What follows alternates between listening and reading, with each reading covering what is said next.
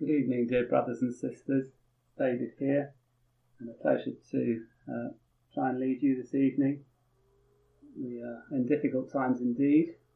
Just to share briefly some of our news in the family, I continue to be working three days a week, but if you're worried about me in London, I tend to only be around the sites for about an hour and a half, and we, we keep well away from each other and have a mask and all those precautions.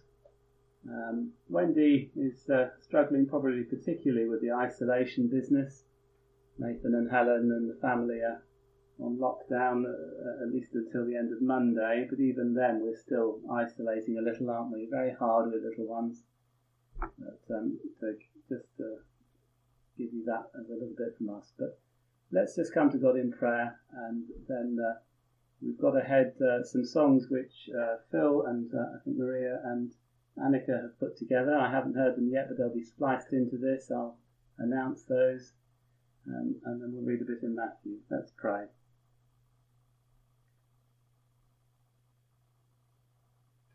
Heavenly Father, we are uh, all of us hurting and anxious in these times, and it is a, a very important time to uh, turn away from all the things on the news to you, to, to look at your face, to ask your help. We pray, uh, our gracious Father, that you would have mercy on our country, on our world. Uh, we are troubled and we pray, Lord, that you will um, bring some stories of, of, goodness, that we are picking up little things of, of things that community minded people trying to help. But Lord, we know that there are many who are very lonely, very fearful. Pray you will protect those who are the most vulnerable. And Lord, that you will uh, lead us through this hard time. We are all longing, and we hope that there will be some light at the end of this tunnel, that this is just a matter of weeks and not months, that we are in your hands. And Father, we pray for ourselves as a church. It's so difficult to be isolated unable to meet, unheard of times. Um, in whatever way we can, whether by phone call or, or using this Zoom or other things, Lord, help us to find some way to, to, to bring fellowship and to have fellowship. So commit our evening to you and ask you to help us. Thank you for your word. And we commit all this to you in Jesus' name. Amen.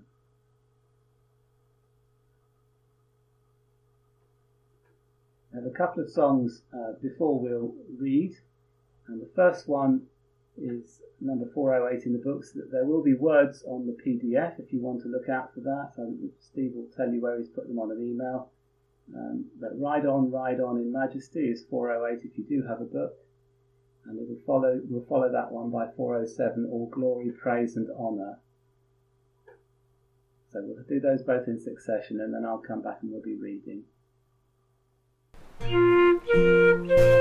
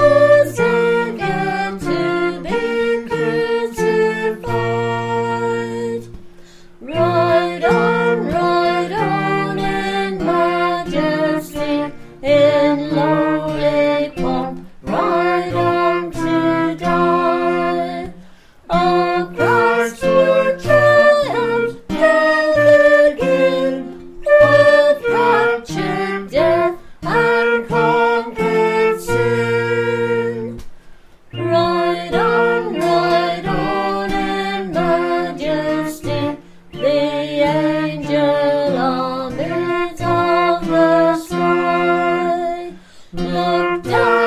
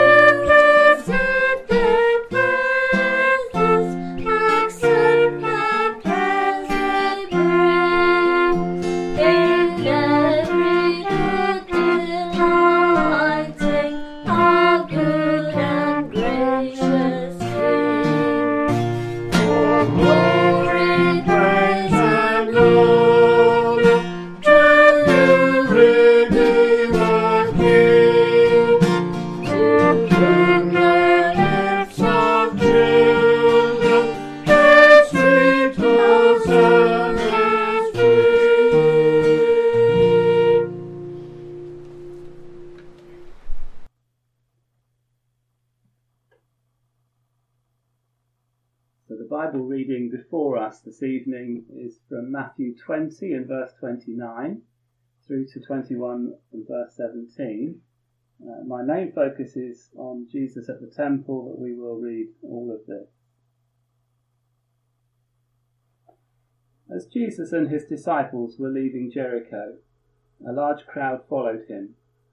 Two blind men were sitting by the roadside, and when they heard that Jesus was going by, they shouted, Lord, Son of David, have mercy on us. The crowd rebuked them and told them to be quiet, but they shouted all the louder, Lord, Son of David, have mercy on us. Jesus stopped and called them. What do you want me to do for you? he asked. Lord, they answered, we want our sight. Jesus had compassion on them and touched their eyes. Immediately they received their sight and followed him. As they approached Jerusalem and came to Bethphage on the Mount of Olives, Jesus sent two disciples, saying to them, Go to the village ahead of you, and at once you will find a donkey tied there, with her colt by her. Untie them and bring them to me. If anyone says anything to you, say that the Lord needs them, and he will send them right away. This took place to fulfill what was spoken through the prophet. Say to daughter Zion, See, your king comes to you, gentle, and riding on a donkey, and on a colt, the foal of a donkey. The disciples went and did as Jesus had instructed them.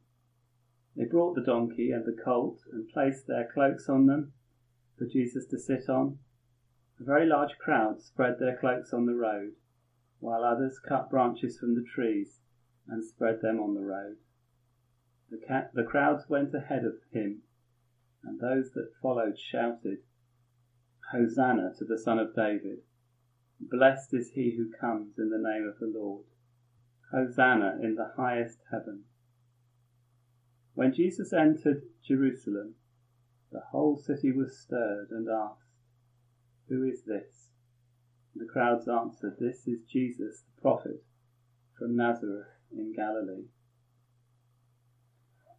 Jesus entered the temple courts and drove out all who were buying and selling there.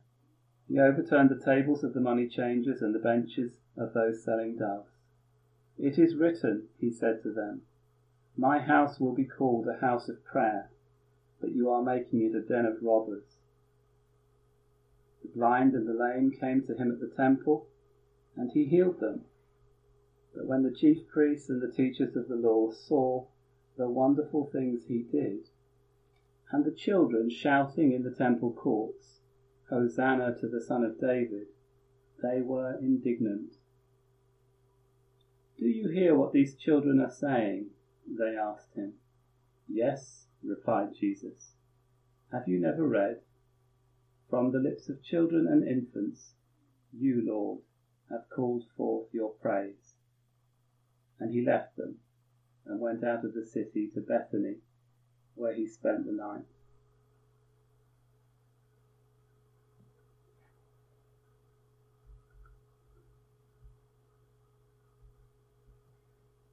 So we'll come to look at, uh, at this passage we've read and I want to go through uh, five parts in the main to, to what we're doing. I want to give a quick overview since we don't have a temple these days. We hear about it perhaps in other religions. I want to give a quick overview of, of where the temple came from in the Bible and how it all started, uh, just so you have some idea of, of what the practice was in the New Testament. And then we'll go on to see uh, briefly Jesus entering Jerusalem, uh, and obviously he, he goes on within Jerusalem to end up at the temple, and I want to see what he did there and why. Uh, and then we'll see the different reactions, and then we'll try and draw some lessons. So, without more ado, um, the temple. Now, many of you will know, but one or two of you who, who are less familiar with the Old Testament, it might help to know that uh, originally, um, where this all started was a, was a very portable uh, enclosure. This was after the time when um, the, the Israelites were rescued from Egypt and they were traveling for 40 years in a wilderness. And God told them to make a tabernacle.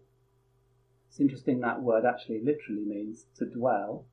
And you can find some of these details in Exodus 27, verses 9 to 19. But they, they were told to set up this portable fenced enclosure uh, within which was a tent and an altar within a courtyard. And within the tent there was a holy place, uh, and further further inside as well, the holy of holies. Uh, and in that place, the very holy place, was the Ark of the Covenant, uh, containing the stone tablets with the Ten Commandments given to Moses in Mount Sinai. And for the people for those many years, this was the place where God was dwelling.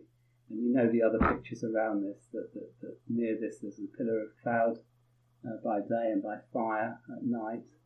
But this was God's visible and strong presence among his people, the tabernacle.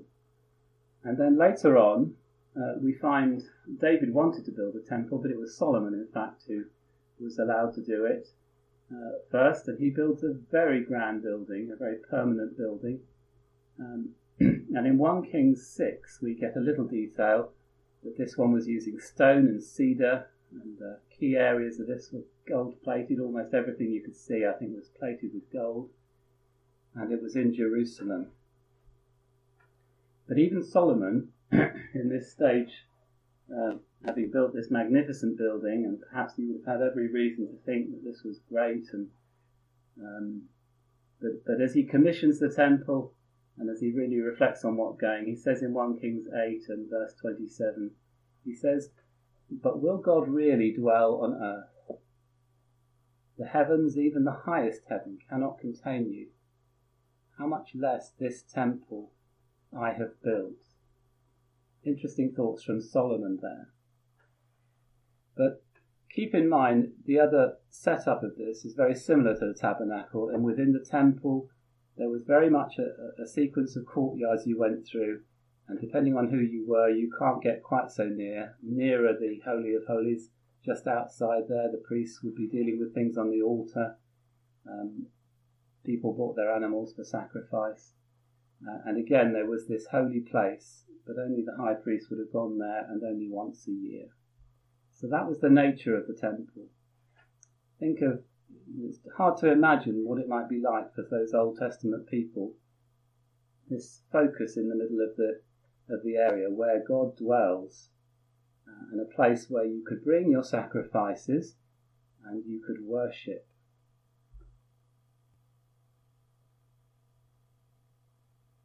The thing you have to realize that was so obvious was that God was holy and the people were sinful. Now, the reason this was so obvious is because the law had said that on a daily basis there were sacrifices to be made. Worshippers could not come empty handed. And there were priests, these were from the tribe of Levi, and they had to take these sacrifices and offer them to God. They stood very much in, in the place between God and the people. And in a way that makes us balk these days, uh, blood had to be shed to atone for the sin of the people. And we really find this so hard to understand that in the place where you might go to worship God, there would have been blood spilt frequently. It reminds us in Hebrews 9 and verse 22 that the law requires that nearly everything be cleansed with blood, and without the shedding of blood, there is no forgiveness. Although we may balk at these ideas, it does point up that God's presence uh, was no cosy thing. This was not something that people could bear. Now you will picture in your in your minds Moses coming down the mountain. Many of you will know these stories that where he had been close with God, he was his face was shining, and when people saw him, people of Israel, they couldn't come near. There was something quite um, scary about the presence of God.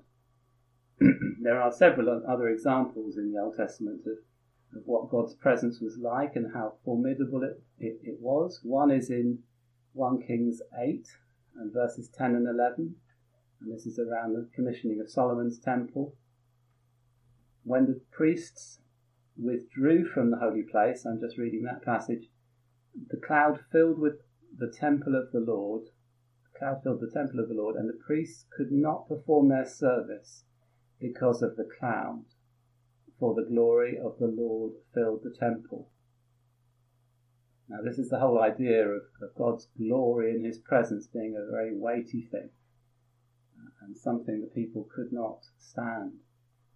Um, and I will just suggest to you, if you want to explore that idea in the Old Testament, if you read parts of Ezekiel 10 and 43, where the glory of God first of all departs from the temple and later on returns, there is even more dramatic language and description uh, of the weightiness of God's presence and, and how it made people fall face down. And Solomon's temple, if you just want a few dates on this, Solomon's temple was built around 1000 BC.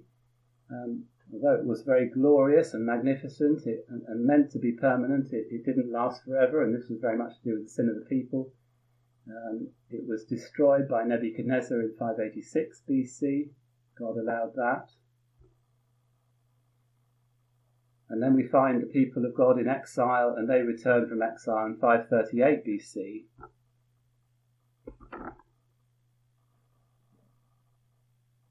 It's interesting when they were rebuilding the temple, and some of this is under uh, Nehemiah. Uh, a destroyed temple, and you can think after many, many years, 70 or so years, the people are now putting things together, and you know the story of Nehemiah uh, and Ezra about this, particularly Ezra on the temple. But it's interesting the mix of feelings because some of the people who were building that temple remembered the old one, some of the older people.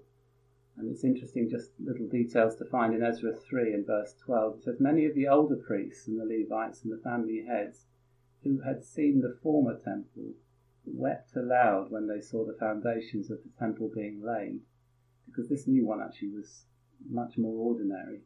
But still others who didn't have that memory, they were shouting for joy. So on the second temple went for a while, it stayed, and then just before Jesus, I think King Herod did some quite major modifications temple. So there's just a potted history of um, the temple. So picture it in Jesus' day of Jerusalem, and, and this was a place where the priests officiated.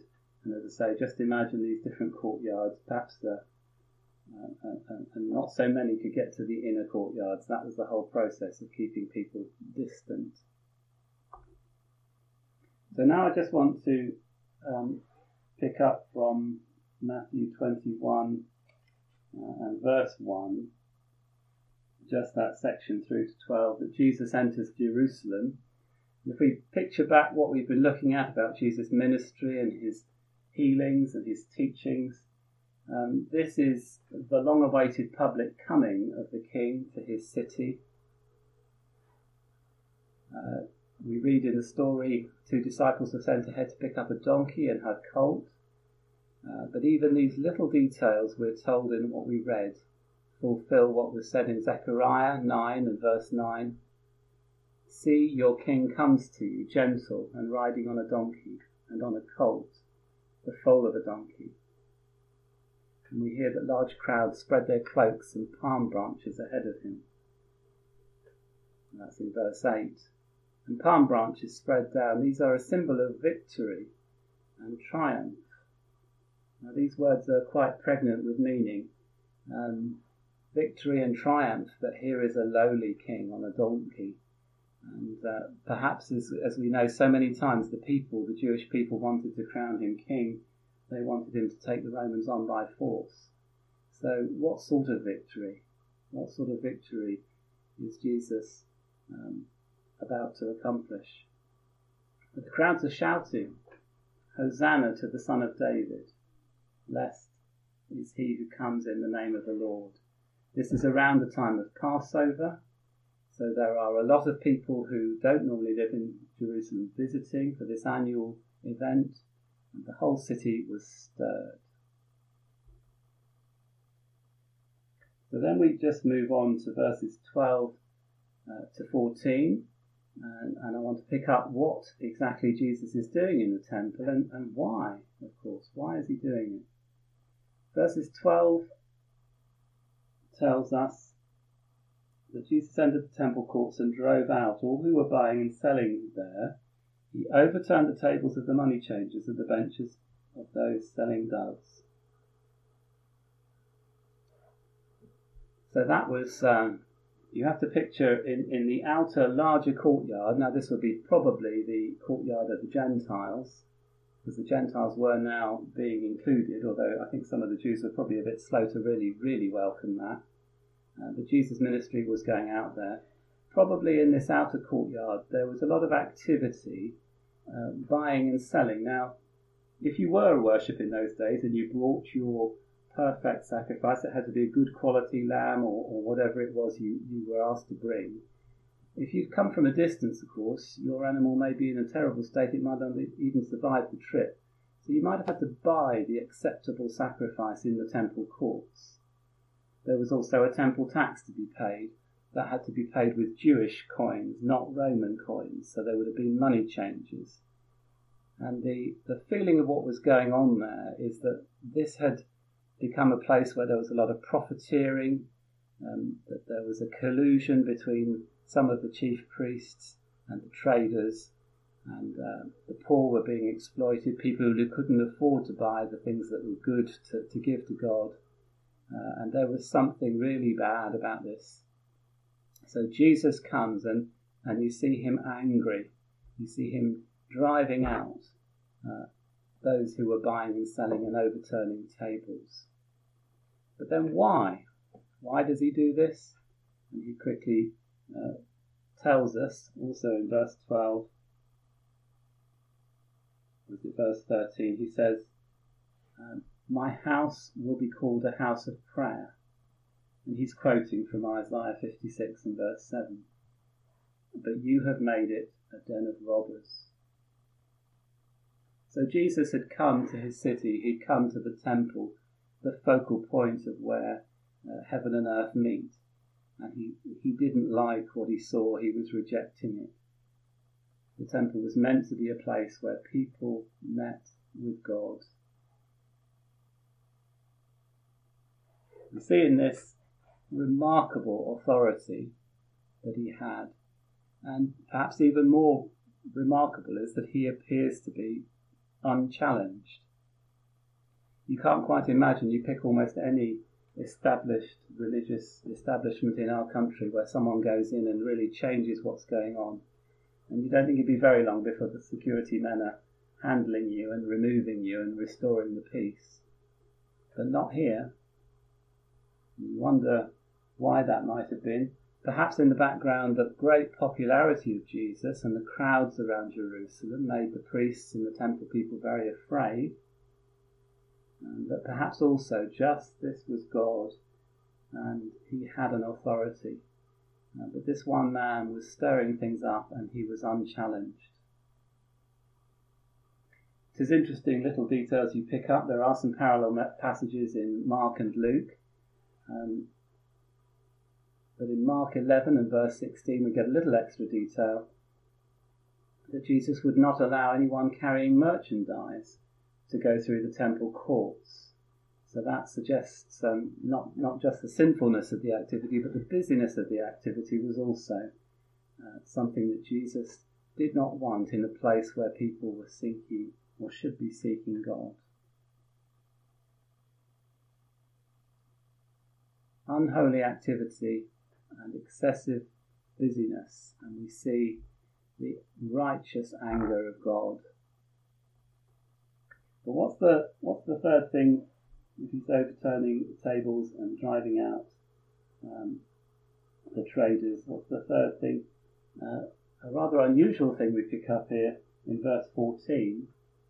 The blind and the lame came to him at the temple, and he healed them. What an interesting contrast that imagine any of us had been very angry and moving around to suddenly find a very big change of mood and a vulnerable group uh, come to him in the temple. Such a compassion is shown here. And he does heal them. In itself, uh, a lovely story. Um, we've also noticed in the earlier part we read in, in Matthew 28 and 20, sorry, 20 and 29, there was some blind people healed uh, just before he comes into Jerusalem. But there is a little more to this, I wonder, um, in terms of who Jesus was. And I just ask you to hark back to John's question that was sent to Jesus when John was in prison. Do you remember the one, Are you the one who is to come, or should we expect someone else? And what did Jesus reply? This is in Matthew 11, verses 3 to 5. Go and report to John what you see and hear. The blind receive sight, the lame walk. So that's an answer from Jesus. Um, are you the Messiah? He doesn't answer it quite directly, but he says, uh, that's what's going on. That should tell you the answer. And there is an earlier prophecy. Uh, it's a couple of times in Isaiah, but I just quote one of them to you.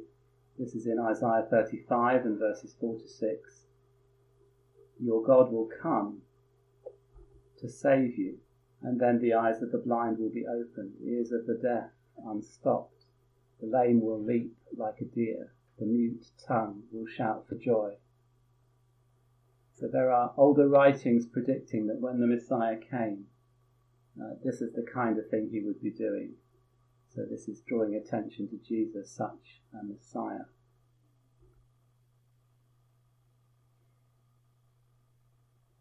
But it's interesting, perhaps even beyond the compassion and that that um, um, those references to the Messiah healing a blind and lame.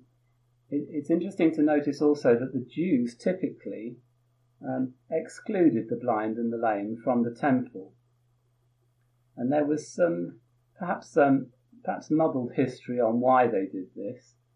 Um, one aspect of it goes back to a story when David took Jerusalem from the Jebusites, and this is recorded in 2 Samuel 5 uh, and around verse 8, a little bit before and after.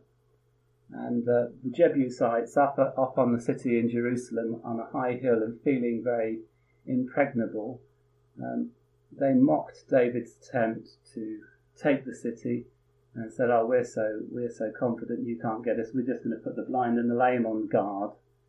Um, as you know, those of you who, who know this story, David cunningly, eventually, his people find a plan to go up the water shaft, and they do take the city, but they don't forget the uh, the way that these people mocked.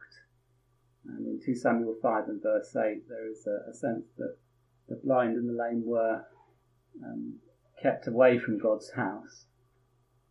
Uh, at least that was the provocative hate that David had at the time.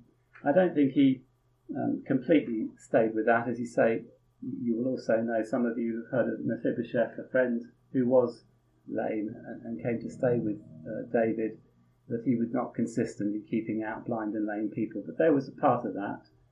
But also there was something in Leviticus 21 about, um, in the same way that people bringing sacrifices had to bring perfect sacrifices, certainly on the, the priests operating the temple, they had to be people uh, largely without defect. Um, but I think the Jews had probably taken this a step further and, and they had kept the, and the, the blind and the lame out of the, uh, of the temple altogether. Um, so there is something else apart from the compassion of healing uh, blind and lame. Jesus is, is welcoming groups that were previously kept away. Um, and the only other part of this uh, idea of the invitation to access to God widening is that in, in the Mark parallel passage in Mark 11, um, we get a little extra information. We, we heard about Jesus responding, saying this is meant to be a house of prayer. But Mark says, for all nations, he adds. And uh, we've, we've heard Phil reminding us so many times of the temple up on the hill and that the nations will stream to it. This was, this was the vision of where this was all going, that other people would also come and enjoy God uh, and access to Him.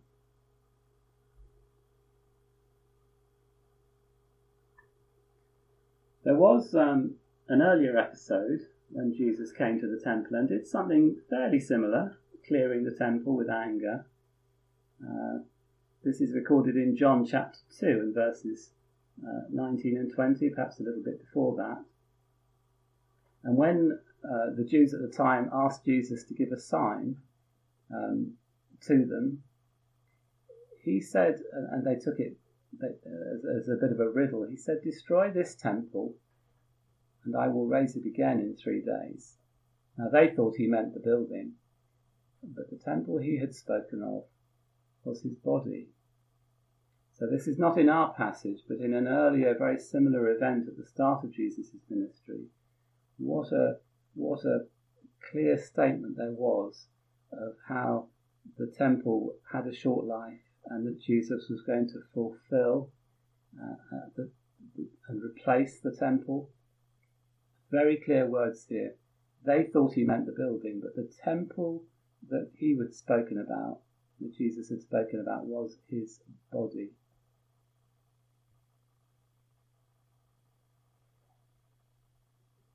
So we um, we see Jesus entering Jerusalem, the lowly king, and he is rejecting what he finds, particularly in the temple. And we've seen a little from the reaction of, of the chief priests in the temples that they didn't like Jesus. They weren't going to get in there and stop him physically, but they were angry. They were angry. And as a result of this uh, discord, uh, even if it was a little in the background at the moment, as we all know in the story, soon enough Jesus would be um, crucified as they couldn't tolerate him any anymore. We also noticed uh, in that earlier clearing of the temple in John 2 that the animals in the temple courts were also driven out. That isn't expressly mentioned in our passage, but it is also um, a hint of Jesus being aware that these would soon be unnecessary. Uh, even if temporarily they should have been taking on the buying and selling somewhere else and not profiteering on it. So the days of the physical temple building were numbered. But as we um, have just touched on this idea that Jesus is the temple, Jesus has become the temple, it's worth touching on a couple of other scriptures. There's one here in, in John 1. The Word became flesh and made his dwelling, literally tabernacled, going back to that temporary tent that we talked about earlier. The Word became flesh and made his dwelling among us. We have seen his glory, the one who came from the Father, full of grace and truth. And we know also from 1 Corinthians, for in Christ all the fullness of the deity lives in bodily form. So Christ was, was he had all of God in him dwelling, the new temple. Notice the two different reactions. This is in verses 15 and 16. The children in the temple courts, what were they doing? Shouting, Uh, Hosanna to the Son of David. They saw what happened, and that was their response. But the chief priests and the teachers of the law, they were indignant and asked him, Do you hear what these children are saying? Yes, Jesus replied. Have you never read? From the lips of children and infants you have called forth praise. And Jesus left them. I think we've touched on uh, the different aspects of the story, and I, I just want to use the remaining moments to draw a few lessons for us. Um, perhaps the primary one, especially if you've got in your mind that formidable story of the Old Testament practice of, of God dwelling there in a mighty way in a place you couldn't easily draw near to, others having to act on your behalf, the priests, to make sacrifices for your sin. Um, one of the first things I, I, pick up from this is that, of course, in Christ, this is not, not keep away anymore, but draw near. Uh, we've said Christ is the fulfillment of the temple, but in Christ, believers have become the place where God dwells. This is expressly stated in 1 Corinthians 6 and 19. Do you not know that your bodies are temples of the Holy Spirit who is in you, whom you have received from God? You are not your own, you were bought at a price. Therefore, honour God with your bodies.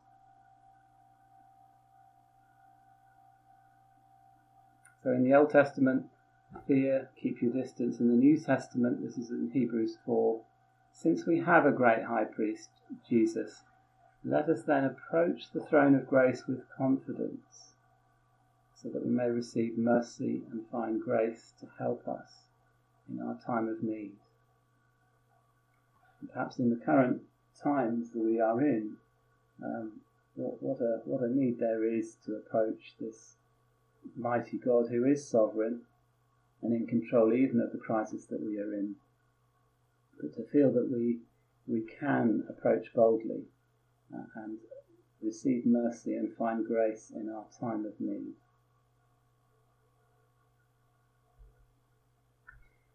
The other thing uh, which is interesting to note yes, the sacrifices, the specific type of sacrifices being offered in the temple, uh, are no longer required because Jesus once and for all death and the shedding of his blood as a one without sin um, meant that these sacrifices were no longer required.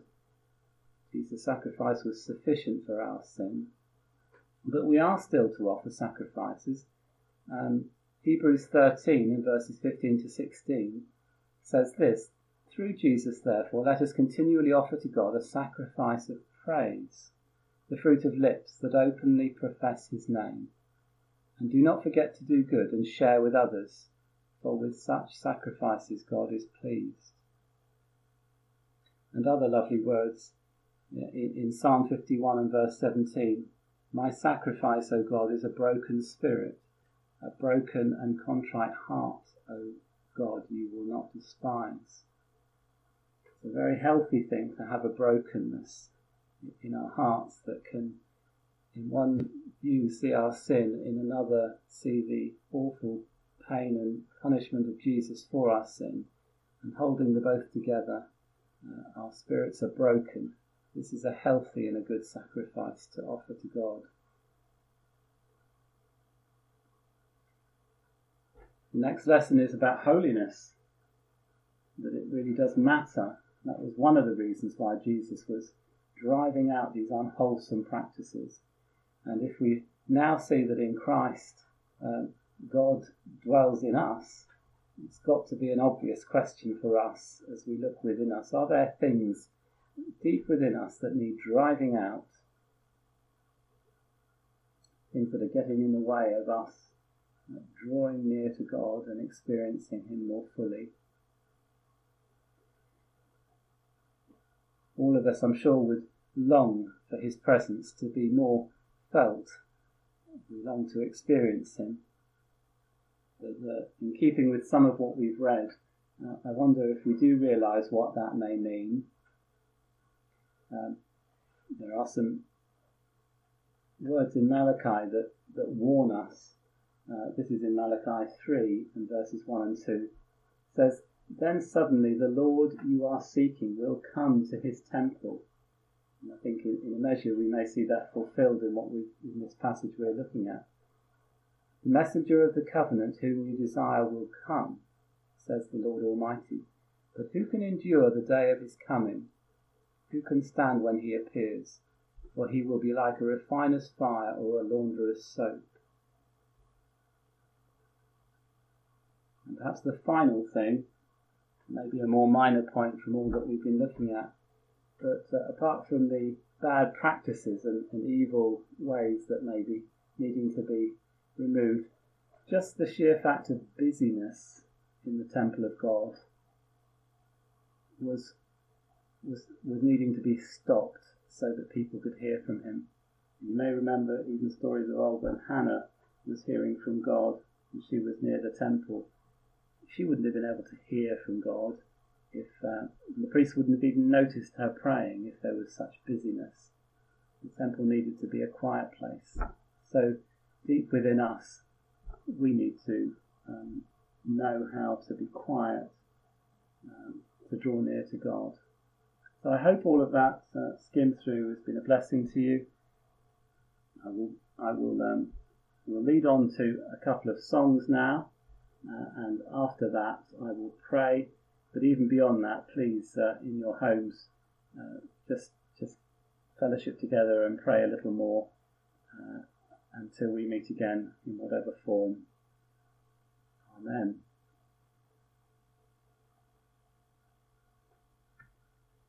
So we'll have two more songs uh, now in succession. Uh, one of them, again, the words will be on the PDF if you can access that. Steve will have told you how. The first one is 298, Hosanna in the highest, and that'll be followed uh, by 341, You are the King of glory.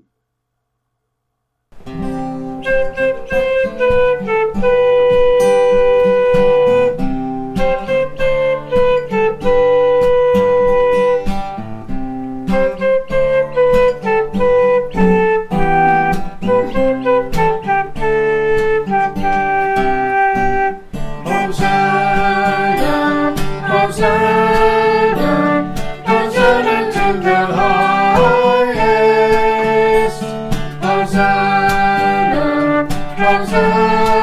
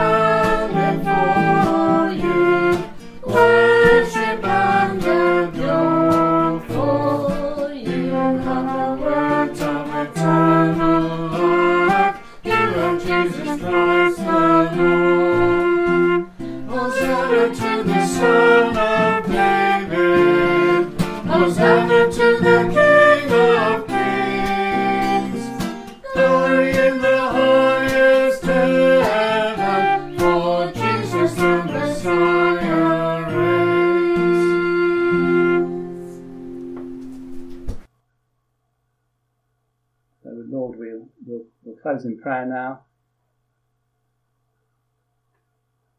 Our Heavenly Father, we ask you to uh, help us just to take these simple thoughts about your presence in the temple. You require holiness to help us to look within and to challenge ourselves. And in this time of increased isolation, that we will take the opportunities to draw near to you. We stand back amazed. Uh, there is, in a sense, so much going on, how this practice of the temple and the sacrifices has gone on for so many years, and soon after Jesus' death and resurrection, that, uh, that function of the temple was gone, and Jesus was now uh, the primary place where the spotlight was that God dwelt on earth. And through his Spirit given to his people, we uh, carry this on. Lord, we pray you will remind us that we are temples. You will help us to keep our house in order, to clear it and sweep it clean, that we may be holy, and that in the sense of communing you with you, we will not be busy. Do bless us, we pray. In Jesus' name. Amen.